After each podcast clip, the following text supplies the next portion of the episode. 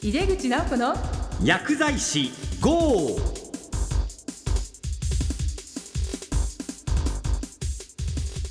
こんばんは。帝京平成大学の井出口直子です。いかがお過ごしでしょうか。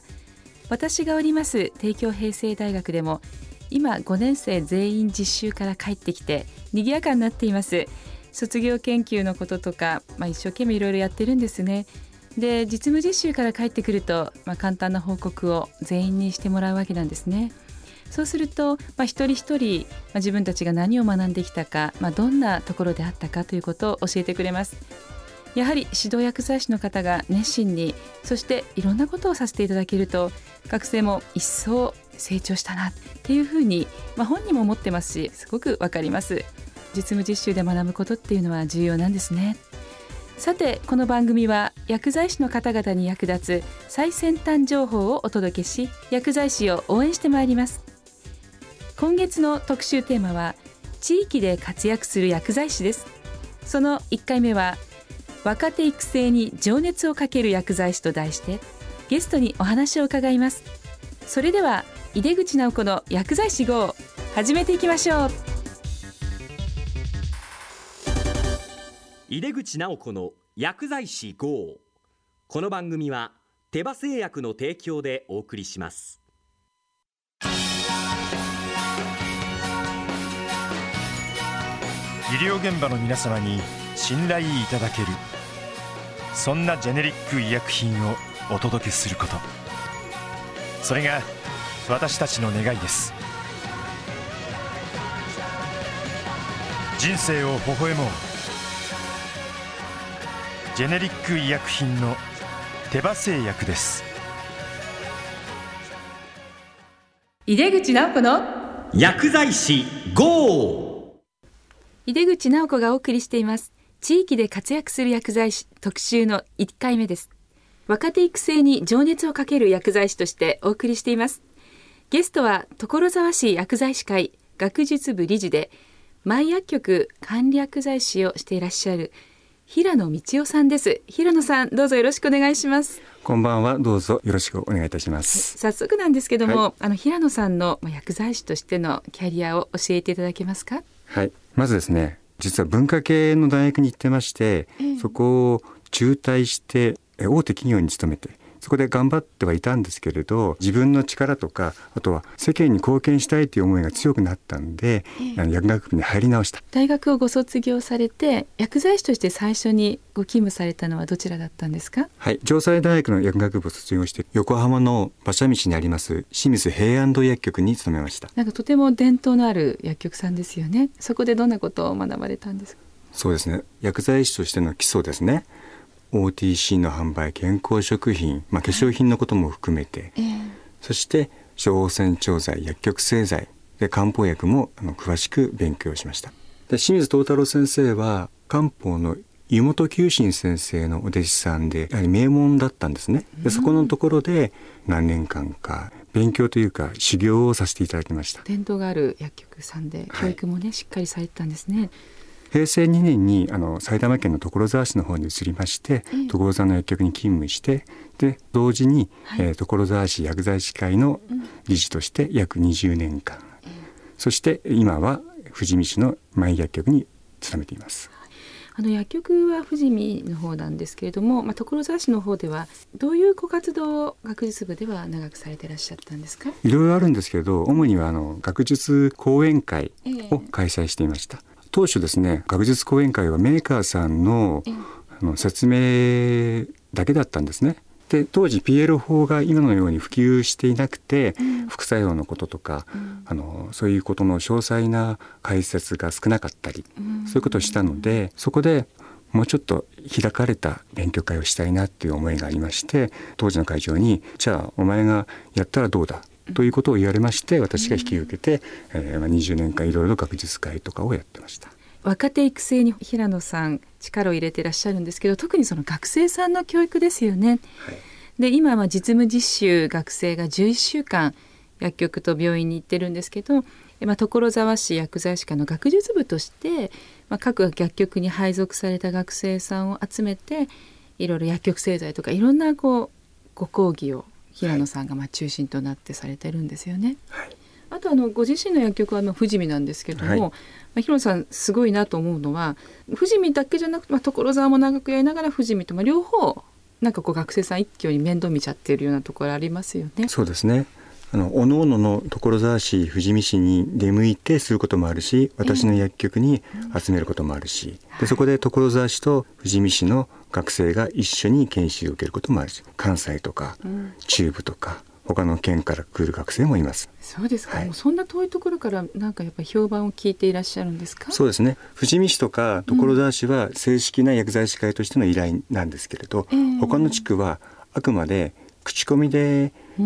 来てますから、いわゆる違法性の著客自由をクリアしていませんので、そういう人たちは講義を聞くとか見学とかっていうことになってしまうんですけれど。そうなんですか、はい、最近の薬学生どうですか、ご覧になって何か昔と違いを感じるとかいうことあります？あるいは6年生になってとか。最近の学生で特に関心するところは、ディスカッション能力が高いかなと思うんですね。でもちろん井出口先生から見ればまだ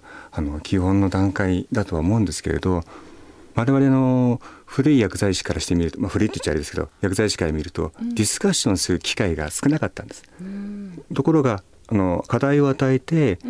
初めはちょっと躊躇していたり遠慮しがちであっても、課題を与えて話し合ってみろ、スモールグループディスカッションしてみろと仕向けると、本当にス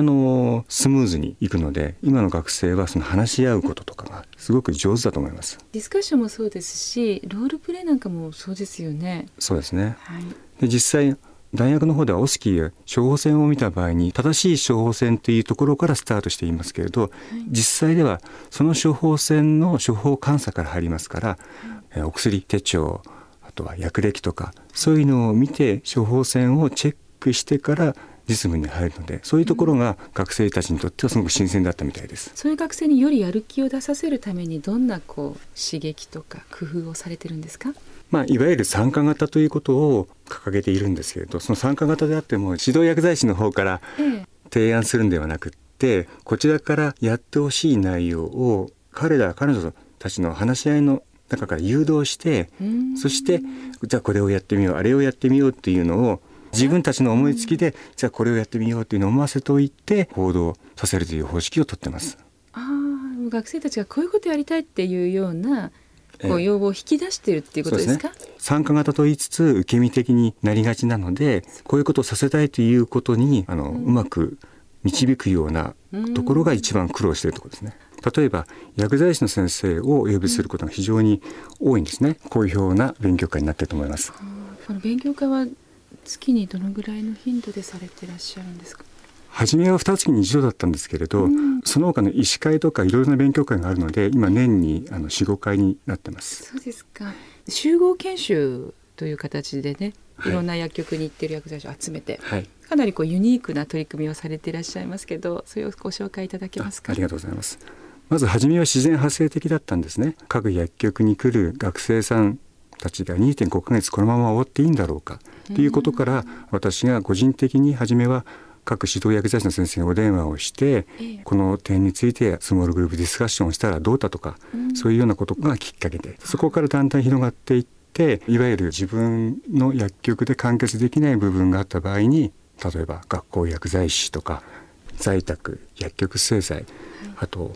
災害、そういったものに関して歩行的な意味で始めました。でも回を重ねるごとに内容が濃くなってきて、今では実際私が理事を務めている所沢市、富士見市の他にも近隣の埼玉県内の薬剤師会、あと東京都、あとは東区は福島、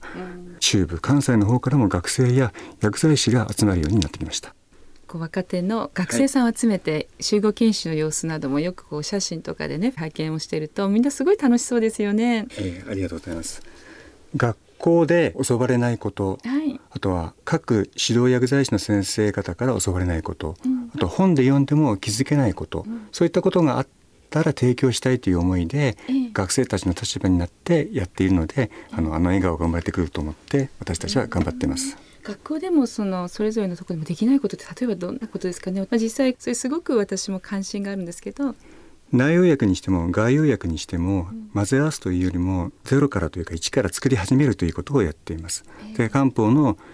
試運行とかにしても現試運行、花岡清舟先生が世界初の全身麻酔を用いて乳がんのオペをした有名な先生なんですけど、その先生の処方の試運行を作ってます。で実際いろいろな薬局で作られているんですけれど、メーカーが作ったものと違って匂いとか効能とかに随分差が出てくることがあるので、それを既存品と比較したりもしてます。そうですか。実地のことを勉強できるっていうのはなんかやっぱりね、大学でできないことですからね、学生にとっても勉強になると思います。平野さんは漢方詳しいんですけれども、なかなかその生薬というのは大学で必ずやりますけども、はい、大学で漢方のねこの考え方みたいなのをきちっと教えている大学ってそう多くはないと思うんですけども、実際薬剤師が漢方を扱うということで何を得ることができるんでしょうか。そうですね、薬と病気というよりも薬とその人の体ということを考えるきっかけを作ってくれると思っています。例えば便秘した場合に下剤を使う、頭が痛い場合に N 製剤を使う、そういうことよくあると思うんですけれど、便秘をしていても何が原因で便秘をしているか、そこまで考えてそこの原因を追求することによって、薬の選択だけではなくて患者さんの食生活とか運動の方に考えが及んだり、あと頭痛にしても頭が痛いとしても頭の痛い場所とか痛みの具合によって胃から来る痛みとかっていうのもあるんですね。かき氷を食べて頭が痛くなるとか、それも同じで胃の血行不良によって頭痛が起きるとか、そういう場合は胃を温める必要があるとか、ね、そういうように食生活のところも考えることができるので漢方はいいと思ってます。そうですか。で風邪で有名な葛根湯とか、鼻水でよく使う咳とかに使う小生竜湯とか、両方とも生姜が入っているんですけれど、葛根湯の方には生の生姜が使われていて、小生竜湯の方には甘姜が使われていて、なぜそのような使い分けがあるのかとか、そういうところを勉強していくと、漢方薬の生薬がどこの部分で働くかということも分かってくるので、それが本当食生活の指導とかにもよく役に立ってます。そうですか。私勉強不足で教えていただきたいんですけど、簡単に言えば葛根湯の生の生姜は、新陳代謝を更新したり、発汗をしたり、で小生竜湯に入っている甘姜はもっと体の深いところ、肺とかを温める、そういうの違いがあるんですね。漢方薬を見ても生姜が入っているか甘姜が入っているかで温める場所が違ってくる、処方を見てもその漢方の中身がおのずと分かってくると、そういうところですね。ありがとうございます。平野さんは実は薬剤師でありながらファイターといいますかね、武闘家なんですよね。特に空手の方をずっとやってらして、そのあたりまたちょっとお話しいただけないでしょうか。もともと自分自身を守りたいとか、自分を愛する人を守りたい、そういう意味で始めた武道なんですけれど、武道は剣道から始めて合気道、少林拳法、空手いろいろやってますけれど、今はタイの国技のムエタイも合わせて空手の方を練習してますけれど、その自分が空手をやっていく上で生涯現役を貫くためにはまず健康でなくてはいけない、でそこで武闘家として健康になるというそのためのいろいろな訓練方法があるんですね。その訓練方法をマイルドにしたものは一般の方の健康法にもつながると。そうですか。運動にしても例えばアスリートの間で有名なルーの三原則、筋肉は使わないと衰えてしまう、適度に使えば発達をする、使いすぎると萎縮してしまう、でこの筋肉という言葉を自分の脳とか神経とか皮膚とか精神とかに全て置き換えることができるんですね。そうなんですね。でそういうところから適度な刺激を加えて適度な栄養を加えて、どのタイミングでどの栄養、アミノ酸ですとかね、そういうのは運動の前がいいか後がいいかとか、そういうようなところも、現役のファイターとか武闘家は考えてますので、そういうところを応用できると思います。やっぱり薬剤師の仕事と武道っていうのはなんか相通じるものがあると、平野さんとっても武闘家としても強くて国際級ですよね。主に空手での、大会だったんですよね。大会に出てらっしゃって、かなりの成績を収めてらっしゃると思うんですけど、平成13年には関東大会で重量級で3位、15年には無差別級で3位、無差別級、はい、で17年には同じく関東大会で無差別級優勝で、ちなみに年齢制限とかはなくて、まあ、決勝戦が23歳の子だったとか、そういう感じですね。そうですか。あとは他の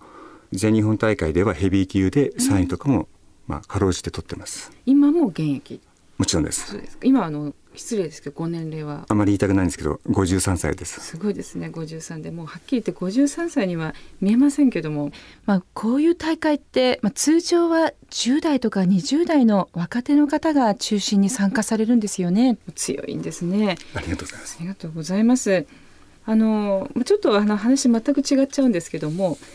ジェネリック医薬品ってまあ国が推奨していますが、平野さんのいらっしゃる薬局ではそのジェネリックについて患者さんとどんな会話をされていらっしゃいますか？もちろん患者さんの一人一人に受付時に後発品のことを説明をして、そこで理解を得ていますので、結構なパーセンテージで後発品を使っていただいていると思います。そうですか。それはやはり地域で皆さんやってらっしゃる感じですかね？そうですね。地域全体としても、ジェネリック推進ということには動いているとは思います。特にその平野さんの薬局ではすんなりと行かれてるっていうことをさっきちょっと聞いたんですけど、どうしてなんでしょうかね？近くにある大きな病院の薬剤部の先生と話して後発品をどんどん普及するようにしています。患者さんの反応はどうですか？好評ですね。そうですか。やっぱり薬剤師が積極的に説明した方が患者さんも受け入れやすいというところがあるのかもしれないですよね。そうですね。全ては後発品ということではないとは思うんですけれど、実際データとかを比較して安全で安心で信頼が受けると思った時には積極的に変えるようにしています。なるほど。その辺はもう薬剤師としても責任を持って説明しているということなんですね。はい、はい、で最後にですね、平野さんはすごく若い人への育成に、情熱をかけていらっしゃるんですけど、平野さんが主に若い人、これからの薬剤師にはどう育ってもらいたいっていう思いがありますか？薬学部が6年生になって今奨学金制度というのがあるんですけど、その奨学金を返済するためにやりたい仕事に就けないという学生の相談をよく受けるんですね。こういうことあるんですね。実際どういうことかというと、その奨学金を返済するために就きたい仕事を選ばずにお金を返す目的で給料のいい仕事場に就くという学生が結構多いんですけれど、そういう学生さんたちにはもうちょっとよく考えて行動してもらいたいと思うんですね。例えばよく考えるというのは？そうですよね。薬剤師として初めの3年間とか5年間とかは、特に自分を磨く絶好のチャンスだと思うんですね。そこの3年間5年間で得た知識、得た技術で自分の薬剤師の力というものが上がっていくわけですから、可能であるならば初めから自分の意思で選んだ道に進んでいただきたいと思いますね。本当に ね、自分がやりたい道に進んでほしいっていうことを平野さんからもお伝えすることがあるんですね。私は武道が好きなんですけれど、実は大学卒業と同時に辞めていた時期があったんですね。辞めて35歳ぐらいの時にですね、ある友人からそんなに空手が好きなのにどうして辞めちゃってるの、そういう質問を受けたんですね。でその時仕事に追われてるし忙しいし、年齢も試合に、出る年齢じゃないのでもう無理なんだよみたいなことを答えたら、あ、そうなんだ、でも30歳とかそれくらいで限界とかっていうのは誰が決めたの？自分でやってみたの？自分でもしやってみてそれで精一杯頑張ったのに限界が来たんであれば、場合によっては諦めるとかっていうこともあるかもしれないけど、やってもいないのに諦めるなんていうのはちょっとおかしいんじゃないのってことをある友人に言われまして、それはもう衝撃を受けまして、もっともなことですよね。で私はその翌日に道場に指導日として再入門して、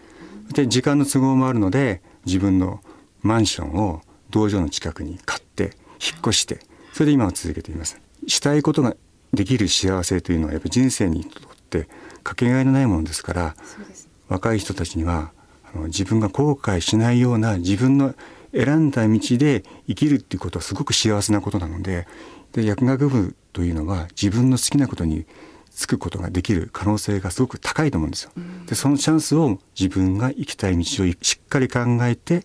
その道を選んでもらいたいと思います。本当に今日はどうもありがとうございました。ありがとうございます。はい、地域で活躍する薬剤師特集の1回目は若手育成に情熱をかける薬剤師と題してお送りしました。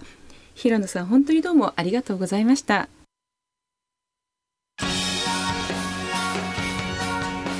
高度医療の薬から生活習慣病の薬まで、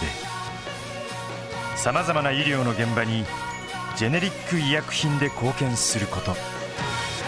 それが私たちの願いです。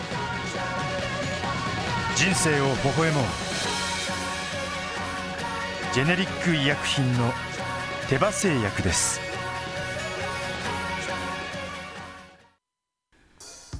帝京平成大学の井出口直子がお送りしてきました。井出口直子の薬剤師号、いかがでしたでしょうか。次回は12月26日の放送です。